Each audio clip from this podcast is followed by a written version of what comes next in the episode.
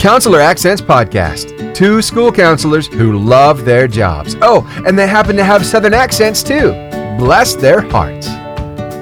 I'm Laura Rankhorn. And I'm Kim Crumbly. And together we are Counselor Accents. And we are just completely honored to have Michael McKnight with us.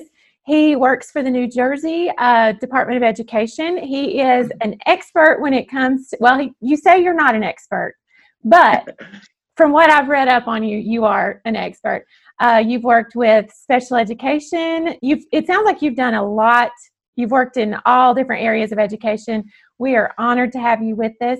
Why don't you tell our listeners a little bit about yourself? All right, thank you very much. Uh, I um, I started out my career as a special ed teacher um, uh, for what the system calls emotionally disturbed adolescents. Um, I taught um, I called them troubled children and kids, um, but uh, I taught uh, as a as a classroom teacher, high school level, um, uh, uh, troubled kids for 14 years in three different states. Uh, and then I became um, an administrator for a program uh, here in, in uh, southern New Jersey, Atlantic County, um, uh, for uh, um, kids ages 5 to 21 that have been removed from regular schools. Uh, for behavioral and emotional issues. And I did that um, for a little bit over a decade. And I like to tell people that's when all my hair fell out. Uh, but uh, uh, but certainly they um, they forced my learning and still drive my learning and uh, and uh, that that 25 years with um, uh, with hands-on kids in that in that realm continue to drive my learning. I I also um, get to adjunct at a local university, Stockton University, uh, and get to teach future teachers now. So that's great uh, to be able to share with them. Um, and uh, and and I work with um, the 13 school districts in Cape May County, uh, uh, and uh, and share a lot of this work that we'll be talking about. That's wow. incredible, and yet you still have time to talk with us. Thank you oh, so much. We appreciate it. and no, it's I know fine. this is just just before we get into some of the questions we had, a thought came to me, and I, I just want to unpack this with you. Uh, you were in special ed, and you uh, dealt with students who had emotional disturbances, behavior issues. Mm-hmm. Do you think that um, we've made a lot of changes in how we view these students and how to treat students who have the behavior issues, or do you think we've um, come far enough along oh. uh, where we work. I used to be a special ed teacher myself, and it was a few years back. And uh, I just wonder your thoughts on uh, how we view these children. Uh, I don't think we've come very far at all, um, to tell you the truth. Um, I still think uh, often uh, uh, these young people um, uh, uh, end up in our backup discipline systems um, more than any other group. I think they're underclassified. Uh, often school districts don't even classify these kids; they just kind of kind of uh, treat them as as those kids that uh, uh, are misbehaved or discipline problems or have bad attitudes. So, so yeah, over uh, over that uh, over my career, um, I think it's it's one of the still one of the least accepted ideas. I think uh, the trauma informed movement uh, may begin to help that a little bit, and I'm certainly hopeful about that. Uh, Laura and I have said on our podcast before what, especially if you've been, been in education a while, um, from what I have seen in my experience, is when I first started, they, there were outliers, students who were outliers, and they needed a lot of you know help with behavior or but it just seems like that group has grown and grown and grown until now that that's more of a prevalent number and do you find that everywhere uh, yes, we do. I think, uh, you know, and it, it's directly related to, to stress. Um, and, and, and stressed families have stressed children. Um, and and and so as the stress uh, on our families uh, uh, continues to get higher and higher, uh, we're seeing kids coming into into our preschools. Um, New Jersey is one of the leading um, states in, in opening preschools uh, you, um, in, in, public schools. Uh, we have a lot of uh, three and four year old programs, and and we're seeing uh, three year olds that are, uh, are coming into school completely dysregulated. Um, so much so that we actually had to pass a state law that you couldn't suspend preschoolers. Uh, so so uh, yes, uh, we're seeing more more kids that are coming to school dysregulated. Um, and uh, and and certainly not ready to sit and learn. I love that quote that I just wrote it down. The stressed families have stressed children. And I think that's so important for us to remember that families look different than they used to. And that's something Kim and I say a lot a lot of times I think that we get into our bubble of maybe how we grew up or what our perception is of what a family has always been and we forget that there's more stress. Kim you know the statistic of the information overload that that students have that children have and just all of that contributes to the stress on the family unit and i just that was a great quote. But yet laura i feel like teachers are coming out of college, they're not ready no. to deal with a classroom. And and now it's not the one. It it can right. be more than one, and they do not know how to manage uh, our our you know, and, and even counselors, we're overwhelmed in our system, our mental health workers, we're overwhelmed, our, our social workers, you know, I, we don't I don't know the answer and and we certainly uh, looking for any helps that we can get. Uh, you know that uh, you know the um, uh, we're seeing that all over the country actually. So so don't feel like it's just happening in your world. Um, or um, uh, I think um, you know our, our, our teacher prep, prep programs have focused almost uh, exclusively on you know can the kids pass these tests to become teachers? But but they get very uh, very little uh, in the in the way of uh, anything that will help them walk into a today's classroom uh, anywhere really with 25 or 30 kids and and begin to teach which which is really um, uh, you know the the hardest part of teaching um, I think, is is how do you manage kids? How do you set that uh, classroom up?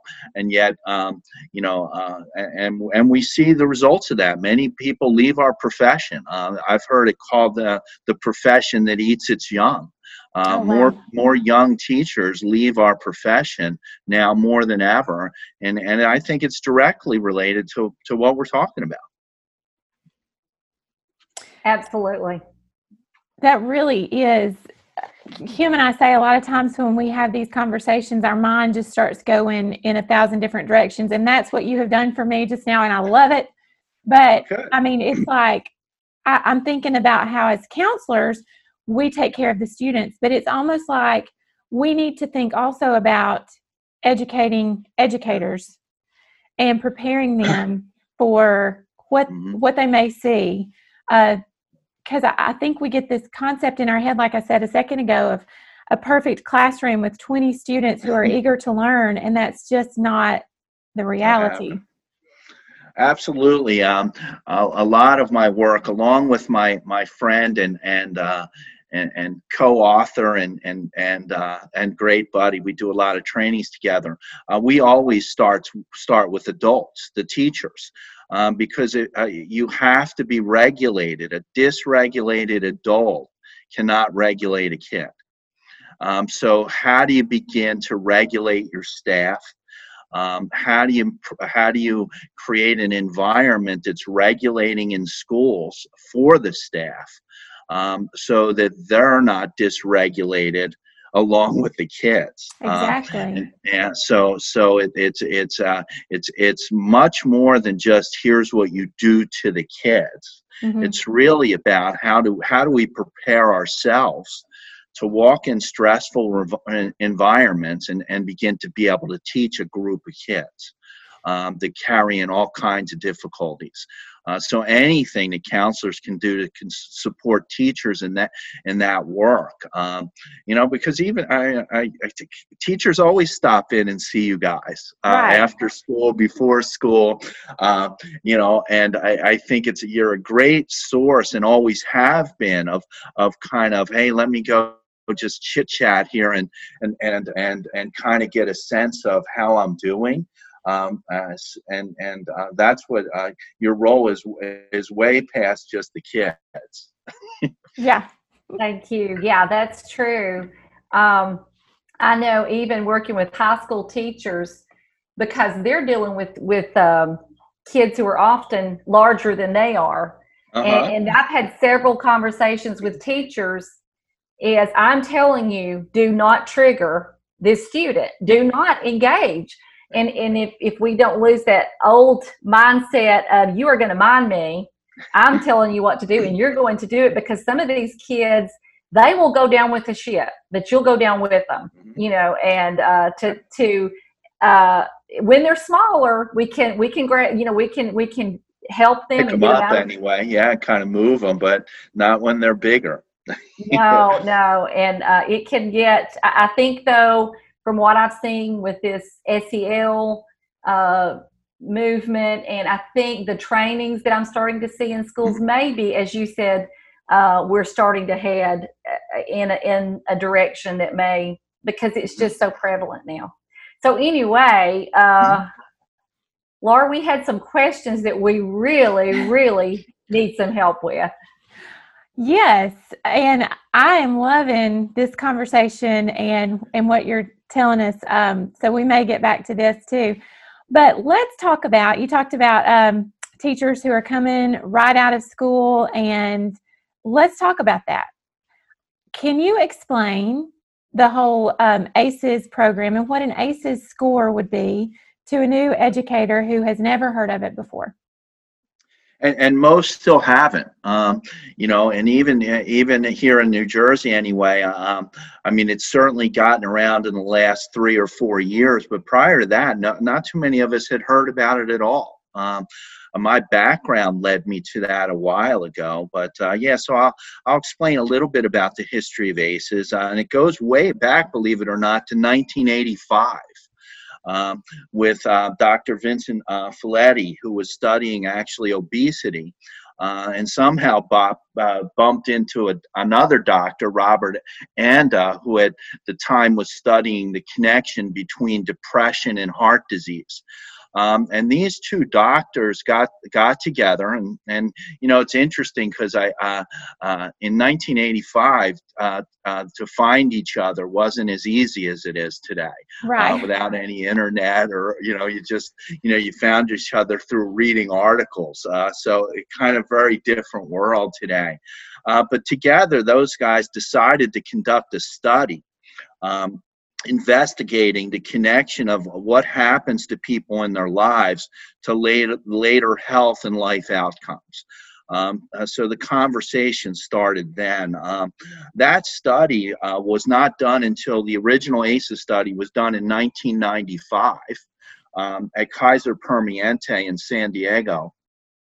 And the original study uh, included over 17,000 people, mostly middle class uh, people uh, in the study, and they were followed for 15 years.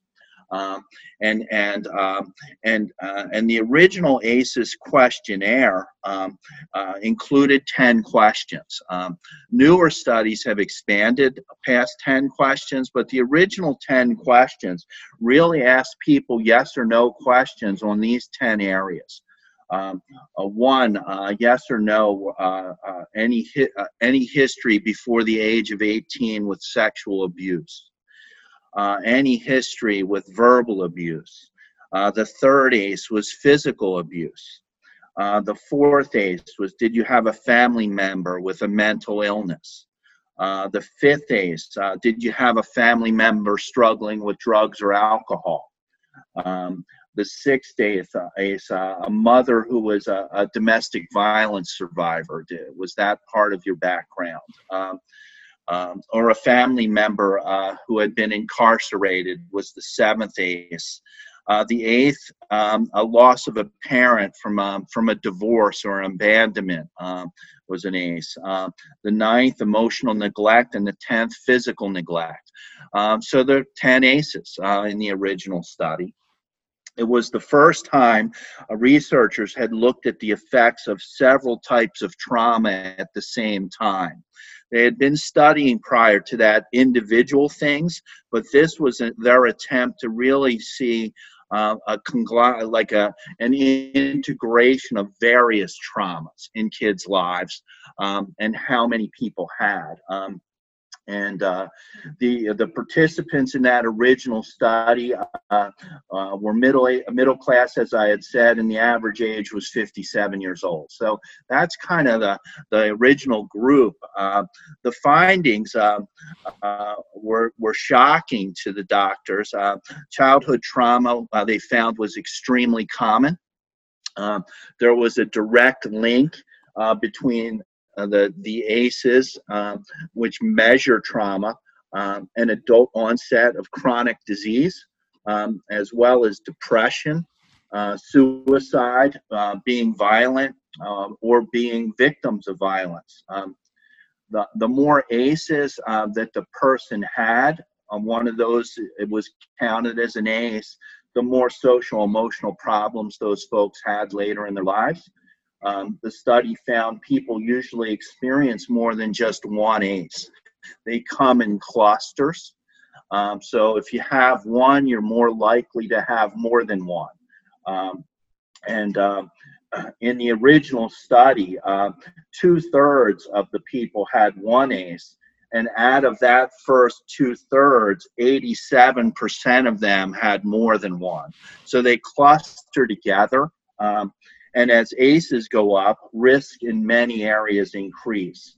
Uh, for instance, um, uh, people with four or more ACEs are 14 times um, more likely to commit have a suicide attempt.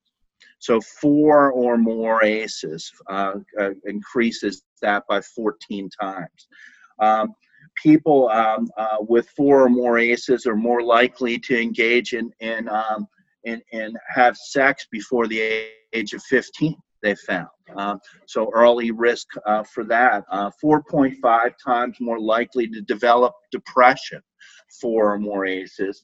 And and they even found that people with six or more aces um, died 20 years earlier than someone with no aces. So, so those adversities, which are what aces are, uh, really uh, affect not just the the uh, the physical body, uh, but affect the uh, whole body. And we know that more and more now, uh, and that's kind of been been where it's going. Um, there is a great um, one-hour documentary that I show to everybody I can um, every teacher in our county has almost has, has seen this documentary. It's called uh, Resilience: The Biology of Stress and the Science of Hope.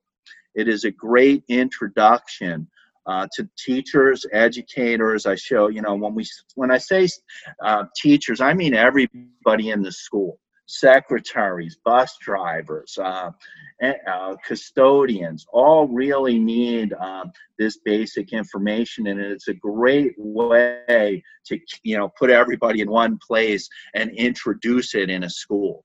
Um, and I give out the ACEs survey uh, uh, afterwards, um, and we talk about some of the findings. Um, and we talk a little bit on, uh, you know, we don't give the ACEs survey out to kids in the school. That's a no-no. It's an adult instrument. Um, but we can certainly talk with small groups of teachers about what they know or you know a little bit about a kid's background. Um, and you quickly see that, that what schools are struggling with, their behavioral problem kids, are carrying in tons of adversity. Uh, these are kids in pain. So we reframe behavioral problems as, as pain based behaviors, behaviors by kids in pain. and that you know that's how you kind of start or we think you can begin to connect the dots there um, between aces um, stress and, and, and behavior in kids so this is not an instrument for ch- children at all? No and and and because everybody has jumped on it i've seen some schools actually you know ask kids about their no this is not a kid instrument. Um, it is it is really it doesn't even really matter which aces a person has. Um, if you look at your lives and what we know about most of our kids over time um, uh, we can guesstimate um, what number of aces they have. Uh, we don't have to be exact, but it kind of links the idea of, yikes, you know, our toughest kids are coming from very tough environments.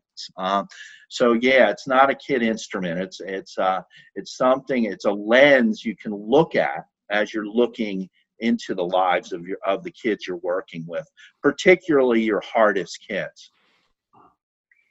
Um, in thinking about this, uh, Laura and I, and it, my, my, I'm like you, Laura. My mind's going all different directions, and I want to go back to the questions of the ACEs. But before we move off this not being a kid, uh, this is not a test for designed for students.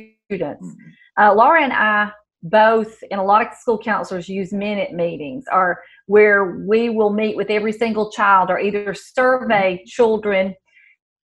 Um, and not necessarily with these particular questions, but it might be a survey to determine those students who may, you know, uh, be going through a parental, you know, parents are going through a divorce or parent is incarcerated or are um, different questions that just kind of allow us to see where we may need to focus more of our attentions or develop mm-hmm. small groups is that similar? And and do you feel like it's okay to do it that way? Or what are your thoughts on on that?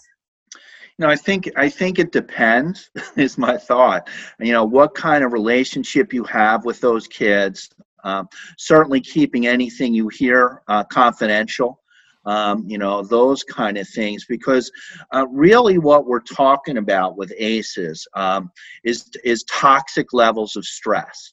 And and and um, and and you know i mean these 10 aren't the end all in stress in families right? I mean it it just was a snapshot really of, of what what stress could be.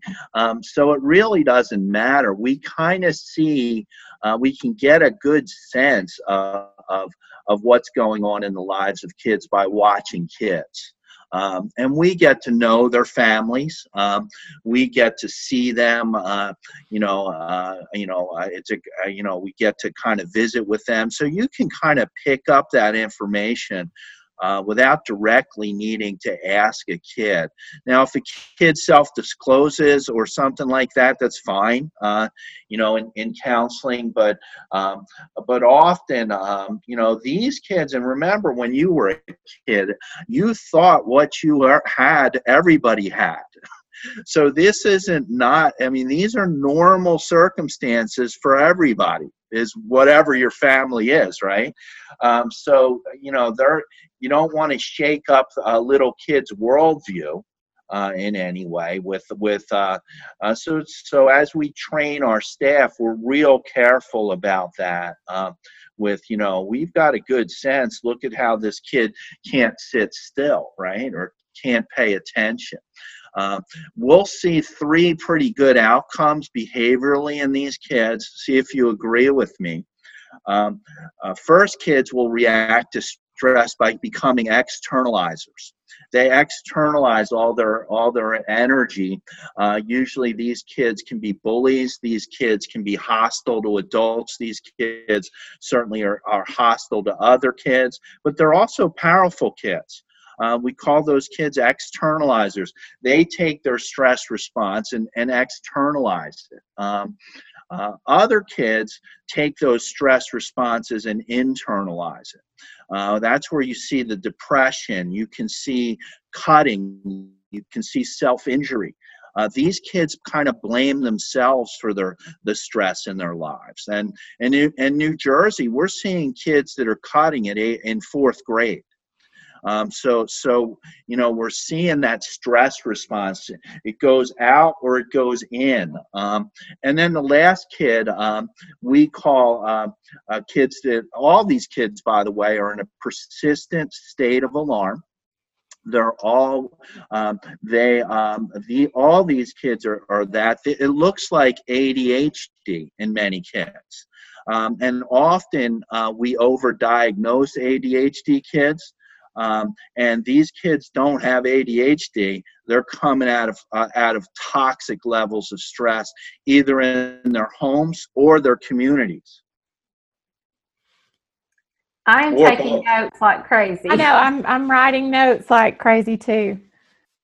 So um, it's it's, um, it's the stress we really want to get through to teachers um, because the brain learns best in a state of relaxed alertness.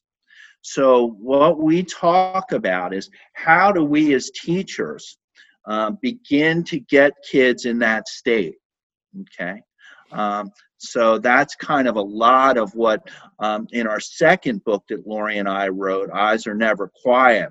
The whole back of that book is filled with activities that teachers can do um, that are fun. Uh, and it's not cognitive, it's movement, it's breath um, and it's fun activities. Um, uh, so so that uh, and to, and the idea is to relax the entire nervous system and provide a sense of safety for kids. Well, I know where I'm going right after this, and that is to order the book. and, and Laura, when would we ever need that tool more than more, now? Exactly. Because um, think about this the state of stress that we're all under. Right. Yep. Amazing amount. Even when we think we're not. Right. I think everybody's going to come back with some sense of trauma. And this could be an amazing tool to get students ready to learn because we've got to get past that. Even the, um, you know, even the superintendent said mentioned the getting this taking care of the social emotional aspect of our mm-hmm. students uh, so it's on it's on everybody's mind, and and what you know we want them to return to as much normalcy. We want them to learn. So these activities I can see to get students really in a, a relaxed, alert state, ready to learn. I love that. Yeah, I I, I don't know if you guys have even seen um, some sensory paths built uh-huh. on hallway floors. Um, you know, those are fun to do. I, I still like doing those when right, I see them. Sure. Um, so, um, you know, how do we, what we see is, is rather than give teachers more lessons to prepare and deliver, we see these as being able to be integrated into their procedures and practices into their routines. Um, so, you know, um, how, how do we do that? And, and we see teachers as weathermen. I've got two major jobs I've got to calm kids down, and I've got to wake them up, right? Um, so, you guys want to do a wake up activity with me now? Of course. All right. All right. so needs to. all right. So, I would like you to make a peace sign in one hand and an okay sign in the other. Um, now, when I say go, I want you to switch back and forth as fast as you can. Ready, set, go. I'm afraid I'm going to do something inappropriate. I know I, have been known to do that too, and that's okay. Kids will laugh at you. But this does a couple things. Not only do we do these activities, we teach kids about their brains at different levels. Um, so they're learning how the brain develops from the bottom to the top. The top part of the brain develops last. It is not fully developed until around age 25 to 30. So none of us in, in preschool to 12 are teaching a finished brain. Um, so uh, brain intervals, which we just did, are designed to wake up the brain. And what we do is practice them. If you do these for a few days in a row, you will get faster and faster and faster at it. And you're actually rewiring your brain. Um, and, wow. and that that's the connection to it. So it's it's not just doing fun activities. It's it's got a, a this is why this is what's happening, and if you want to get better at something, you got to do it a lot. So, so there's a lot of those kind of connections that are great for teachers, and you don't have to be a brain expert. I'm not a neuroscientist by any stretch, uh, but but but it's fun learning about it, right? And most of social emotional learning, and I love it, is still in schools done up here we want to work lower down here in the you know to lower you know, we teach about uh, the amygdala. Um, we uh, the amygdala, your amygdala. We teach them it's up right here. We make them put their hands there. It's like um, it's like your smoke detector. It's your fight flight reflex. Um, it's designed to protect you. Your most troubled kids, though, their amygdalas are in a persistent state of alarm. That's why they're so easily set off. You know, you get kids that, hey, what happened? Another kid looked at him funny or, or, or brushed into him, God forbid. Those are the kids that they're not bad kids. They have a, a, a system, though, that is is in that alarm state and and anything that happens they overreact to yeah it's like you described my working relationship with kim i brush into her she goes nuts it's just yeah there you go stay away from me. That's exactly what I was describing with with some of these uh, when they when these children get bigger than we are as teachers. Oh, yeah. These teachers will not understand. It's not about you. It's about their flight or fight, and they are going yeah. to take you down. Uh, my mind, I'm just soaking this in I, because I'm I'm rethinking, Laura, some of the things that we have been doing, right? And need to relook at. I, I've I've often said, don't open a Pandora's box because sometimes I think we go looking as counselors delving into students and as you said sometimes they're they don't perceive an issue and sometimes we make an issue right and i think going back we have to be very careful that we are tending to needs but we're not creating needs. Does that make mm-hmm. sense? And do you guys agree? I certainly agree. Um, you know, uh, because many things, even if we open that box, we can't fix.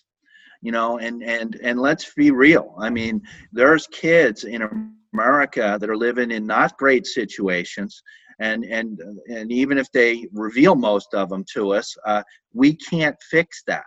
Um, you know, uh, what we need to do, and the resiliency research is really clear and hopeful with these kids. Um, and it boils down to connection. Uh, it boils down to one adult connection over time that they're not fixing anything. They're, they're supporting that kid over time um, literally changes the direction of, of these kids' lives. The resiliency research is extremely powerful. There's over 40 years of it now. Um, and and that's the that's the finding.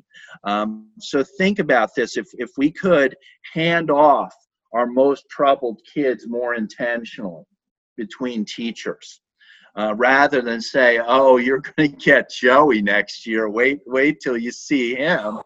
We're doing this in a much different way. Okay, uh, we've we've recognized him. Lori and I even call it dosing. All kids need doses of of connection from teachers it's really about connection and love really we don't use the word but that's what dosing is how do i connect with you how do i make a relationship with you our most troubled kids need more doses. They need more connections with, with adults. They need to be passed off well from elementary school to middle school to high school, and we don't do that well at all. Uh, in any any schools. So those are the things we're trying to to to turn around. Um, can we see uh, schools as a place to really support these kids um, learn how to um, uh, regulate their nervous system. We see discipline as regulation, and we teach teachers and others, how do you co-regulate an upset child? You don't yell at them. that just that just upsets them more. So that co-regulation shifts discipline in a very different way.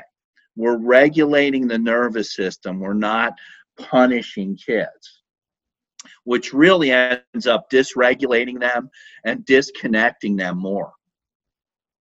There's a favorite saying I have.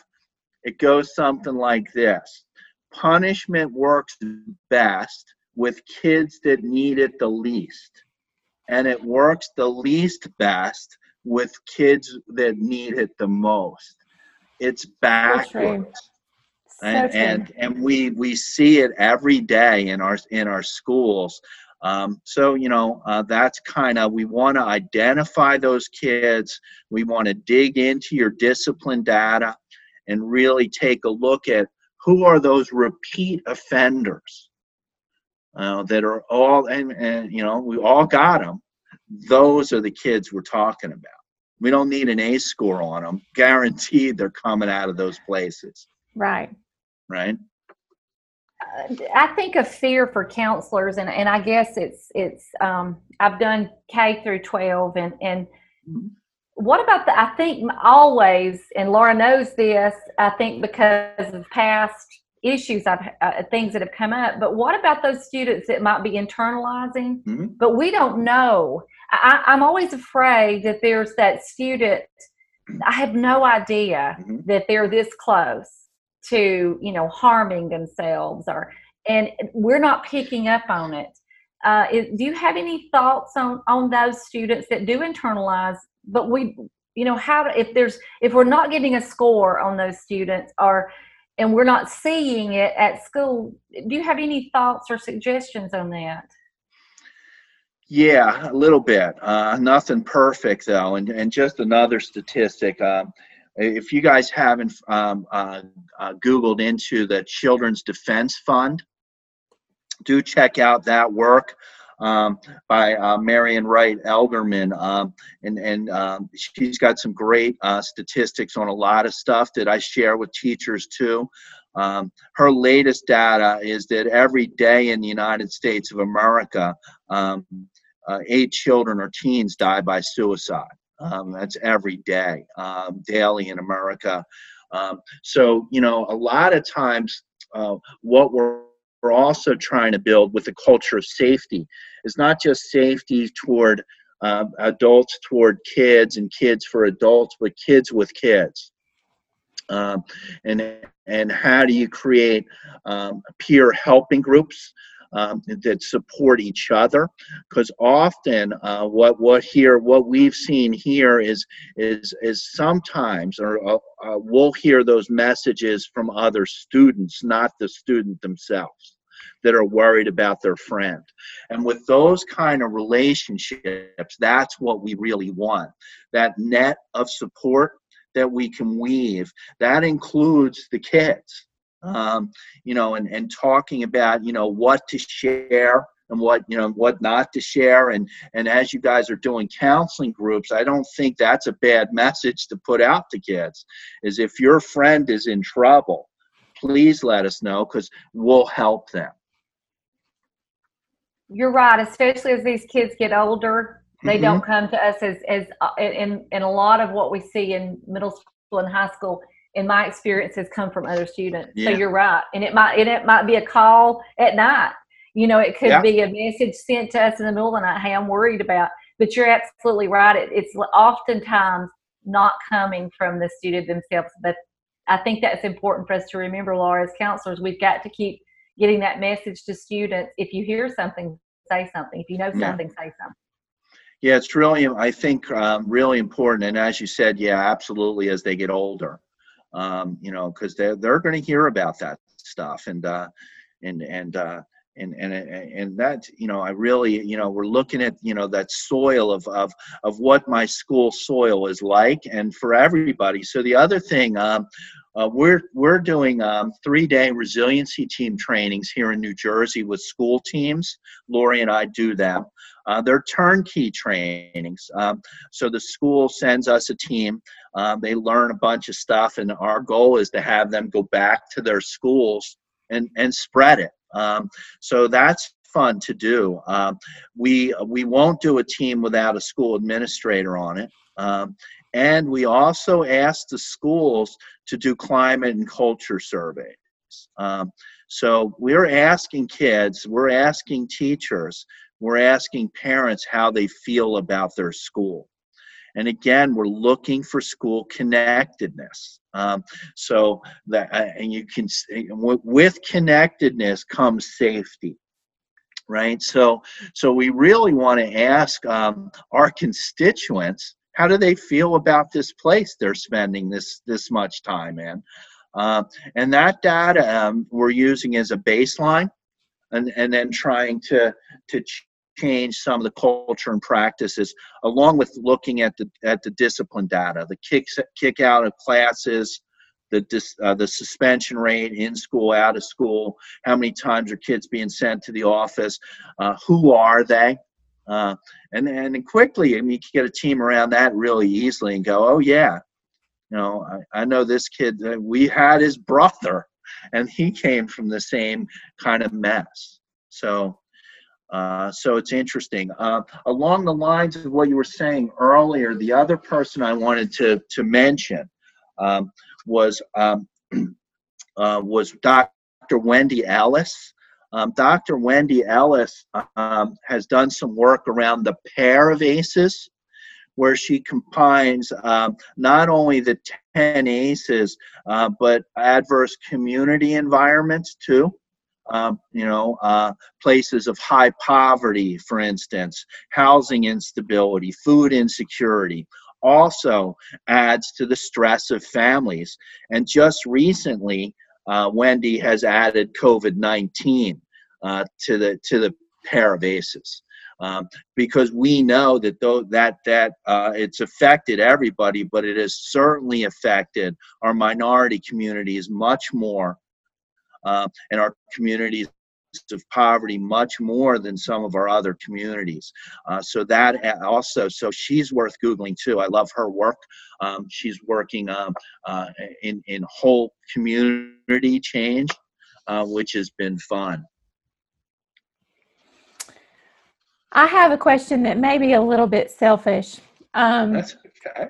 I am going to be moving to a different school, and I'm hearing you talk about this, and I'm wondering what your advice would be to a counselor going into a new school or a brand new counselor coming in. How can, what would your advice be on being proactive um, to learn about these situations, without doing a whole lot of digging what would you or not and when i say digging i mean like you know like what kim was talking about opening pandora's box that doesn't need to be opened by right. the student. so so what would you recommend for a new counselor? I would, uh, you know, that's a great question. Actually, I I would recommend uh, getting to know your administrators very well. Um, you know what do they what do they think about their schools? What do they think about you know discipline? Are they traditionalists? Are they more uh, where are they on that spectrum? Um, just do a like a snapshot i would hang out in the teacher teachers lounge uh, and listen to how they talk about kids which kids they kind of talk about get a sense of this of uh, does the school know anything about aces um, you know where are they um, uh, with their with their uh, uh, thinking about ACEs trauma. What are they currently doing? You know, and you'll get a feel. I'm sure you already have, or you probably wouldn't have went uh, for what the school is like too. And and uh, you know, we're always when I walk into schools, uh, you can get a feel, and every school is unique, isn't it? It's just uh, amazing. But you get a feel. The feel I'm looking for um, is is a, a sense of belonging that sense of belonging for everybody does everybody seem uh, that, to feel uh, relaxed in this place does everybody know each other's names uh, do pe- are people friendly uh, those kind of things really kind of give you an idea of where, where you are Um, and then this work is slow. I mean, it can't change all this stuff overnight. Um, it starts with just awareness. Um, that's why you know I, I recommend that film again. It's uh it's an hour long, but it kind of depending on what your demographic is like in your school, um, it kind of can click. Um, as I look at at the demographic in your state, um, you know, you have got in Alabama, one out of every four, ki- five kids in your state are poor. Um, that goes up drastically to 41% of your black kids, and the latest I've seen, 38% of your Hispanic kids. But I don't know what your individual school demographics are. I look at free and reduced lunch counts as far as you know stress levels in schools. I don't know, you know, that's not that's a good indicator of a of from a far away place without going to visit of of stress in families. Um, you know, you guys have um, have a, you know numbers listed that are pretty high um, in your state. Uh, last uh, as of 2020, the fact sheet I've gotten um, you know, over 12,000 kids uh, uh, found to be abused and neglected. Um, who are your kids from foster care? I don't know if you have those kids in your in your in your schools, but those kids always now are carrying. You know, don't even have to look. They they carry toxic stress. Um, you know, so I you know I think um, you know that would be giving you a nice sense of where you landed, Laura. Well, now, great advice, and so many, as we like to say, rubber meets the road ideas. And before I, I want to list some of those, Laura, at the you know some of the film and some of his books and those kinds of things at the end, because there's a lot of things that we can start digging in and start actually doing. These are ideas that we can actually start doing. So, do um, you guys? Uh, the other question I have for you guys: Do you have school resource officers? We do. We do. Mm-hmm. So I don't know if this has reached Alabama. We um, I started to do some work with police completely by accident. I grew up in Philadelphia, and I was always uh, very afraid of the police in Philadelphia growing up, uh, for probably good reason. Uh, but um, uh, I, um, I uh, a police chief and a, a, local police chief came and, and saw a, a presentation on ACEs. Um, and um, long story short, um, we've started a program here in, in our whole county. It's called Handle with Care.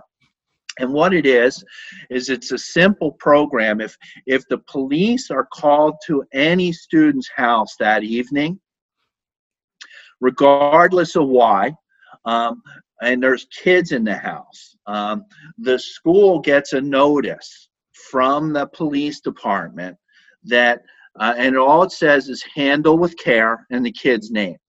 It doesn't say what happened. It doesn't say why it happened. No information. But it just gives the school a heads up that something might have happened.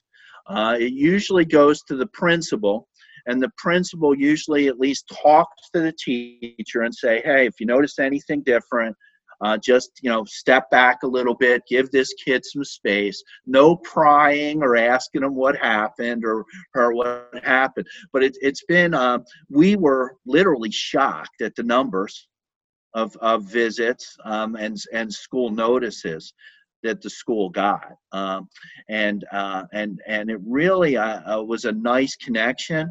It often then goes from the principal to you guys to counselors. Um, if that kid does need some somebody to talk to through his behavior, you know, again, we don't pry into what happened, uh, but to, just to try to give that kid some supports um, uh, during um, uh, during the day. Uh, so that's a, a, another pretty simple kind of thing. Dead accident. Uh, the Handle with Care program actually he, uh, the chief of police found it out of West Virginia. Uh, but uh, police, but but we're trying to do that net, that weaving net, uh, in communities for all our kids what a great collaboration and, yeah. and so simple it, yeah. um, and and what a great impact that that would make um, we have a podcast coming up later um, with uh, sro and he they they kind of handle situations. Sure. I don't, sure. you know, I know it. I don't know exactly, but that is a wonderful, wonderful idea. Well, um, it takes all pieces of the puzzle. If the school resource officer has that piece of the puzzle about who they visited the night before, we certainly need that in the school, and we have information that they need. And so it mm-hmm. really just takes all of us. You you mentioned the resilience documentary that you recommend that secretaries see it and oh, yeah. uh, custodians because we all see parts of a student's life mm-hmm. and so when we're all working together we just we complete the puzzle so that's yep. such great advice I know we have kept you a long time, and, and so I, I, I will wrap up. But I, I do want to ask you about uh, a lot of the stress that we adults have I'm sure, you know, we pass that on, as you said, to our students.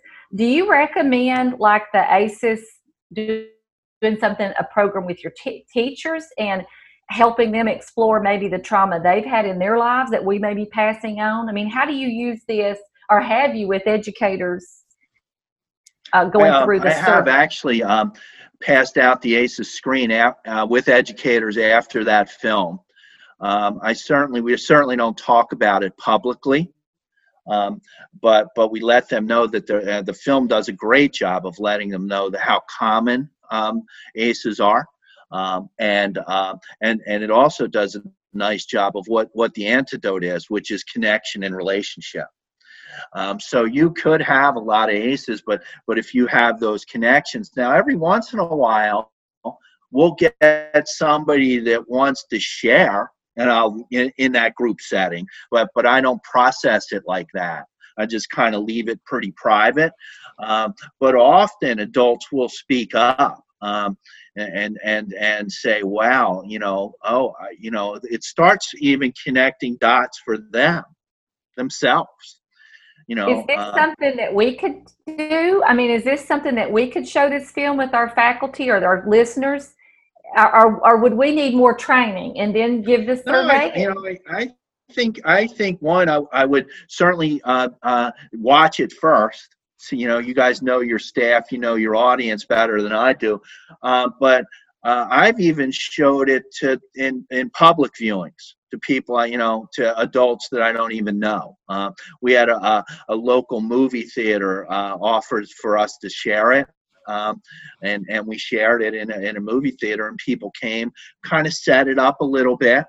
Um, for people that have never heard of anything. But the documentary, you'll see Dr. Nadine Burke Harris, you'll see the, the two originators of the study, where it came from, and then you'll even see a school uh, that is where an elementary school that is working through it uh, and some of what they're doing. It's uh, it, it's uh, just the easiest way to begin to get this information out there in a safe way.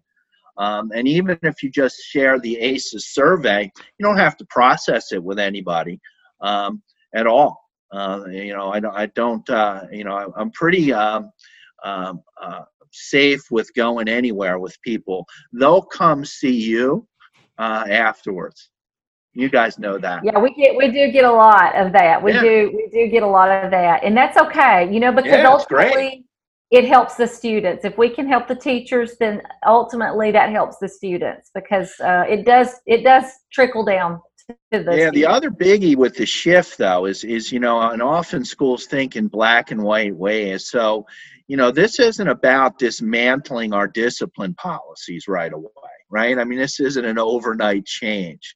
Um, you know, it's not also, it's not about, oh, that poor child, let them do whatever they want because I feel bad. You know, so we've got to protect that too. These kids really need structure, predictability, routine, and consistency. Um, that's not like oh I, I, feel bad for you you don't have right. to do anything so that's a caution too uh, when we get into, oh, wow, we've got this, they're going to want to know, what do we do? Uh, well, you know, we really still handle these children. We learn to regulate them. And our consequences we take a look at. I mean, you, you dirty something, you clean it up eventually. I mean, we don't have to, uh, uh, you know, we can connect some of the things that we do uh, without making a kid feel bad on top of it. I feel like we have just scratched the surface and there is so much more here. Who So- knew he was such a treasure trove of information? How'd you guys find me I anyway? knew. I knew. You didn't know. I know. I these things. Uh, tell us the name of your books again, and uh, I'm going. We're going to order them today because I feel like there's some things that we can start using immediately when we go back to school with her. the book that really I'm focused on today is called Eyes Are Never Quiet. Uh, it's on Amazon. This is Eyes Are Never Quiet. Um, oh, and um, and all the activities are in the back of it, so you Oh, can wow. play. Teachers have favorites. Our first book we wrote was called Unwritten: uh, The Story of a Living System, um, and this book um, it, it really talks about um, you know uh, schools as not machine. Um, schools as living systems, and we sometimes lose the perspective because we're so used to that kind of factory model of schooling where we where we kind of just go through school. Some kids do it well and we give them nice awards. Other kids you know we pull out and and and try to fix and put back on the conveyor belt. It's a very different shift our first book and looking at if we pictured it more like a, a system that's alive and and and what would that look like in schools and and how would all kids feel? The other important message is that trauma responsive schools are good for all kids, not just kids with stress. Um, we're this stuff, the practices we're talking about, are good for all children, not just uh, those other kids down the hall or wherever we put them. Uh, and so that's an important message to get to your schools too. This isn't just about those kids. All kids can benefit by this this kind of work. So uh, that's important too. So you also have your three day training in New Jersey, which I'm very jealous of because we're in Alabama. But um, but New So if we Jersey, show up at if we show up, if two girls with uh, two women with accents show up, Well, Just- you know, we can do you one better this year because we've had to be forced to do it on Zoom. I'll invite you. oh, It's a free training. Um, it's free. I've been able to work with uh, a couple of grants. Um, so um, so it's it's worked out really well this year. It's uh, we're kind of excited. I mean, Zoom's not the great. I rather do face to face. That's the Sure. best. Um, but we're going to have people now all over the globe on this uh, on this three day event. So I'll uh, when we're done, I certainly will will send you uh, in your email an, an invite. Just go in, register, and there's two sessions. Pick whatever three days worked best for you. If you can join us, that'd be great. oh, that is awesome. So exciting. generous. That's So- what you get for begging, Laura. I'm Oh, not no above worries. it. Just ask. I'm I'm sorry. I, I didn't even really think about it. I'm sure I would have eventually. So if we if our listeners want to join or if they want to do one of these three day trainings, how would they do it? I can put it in the show notes if there's a link or anything like that. Is it What what I send you is the link in. Um, okay? we really are looking um, ideally we're looking for um, educators or at least a couple of them from the same place Okay. Yeah. you know um, so so they can start like because they're not going to be done this is kind of uh, designed to kick this off uh, this change we recognize is, is, is, is easily a four to six year change in, in culture, school culture over time. So we want to go slow. We don't want to rush it. It's another, we don't want to make it another hot thing in education that goes away and we get the next thing. Um, so we're interested in, in people that are teachers or anybody that really wants to explore um, this work over time. This has been so informative, and I just feel like I want to dig into all these resources, and and I, I- this has been very very helpful. And I just can't thank you enough. I think our listeners are going to feel the same. Great. Well, hey guys, it was really thanks for finding me. That's great. And uh, Thanks for coming and if on. you have questions as you're going along, feel free to just shoot me an email or uh, or anything like that. I'm um, uh, I'm really kind of I guess you can kind of tell I'm a little passionate about the work, We Uh, love it.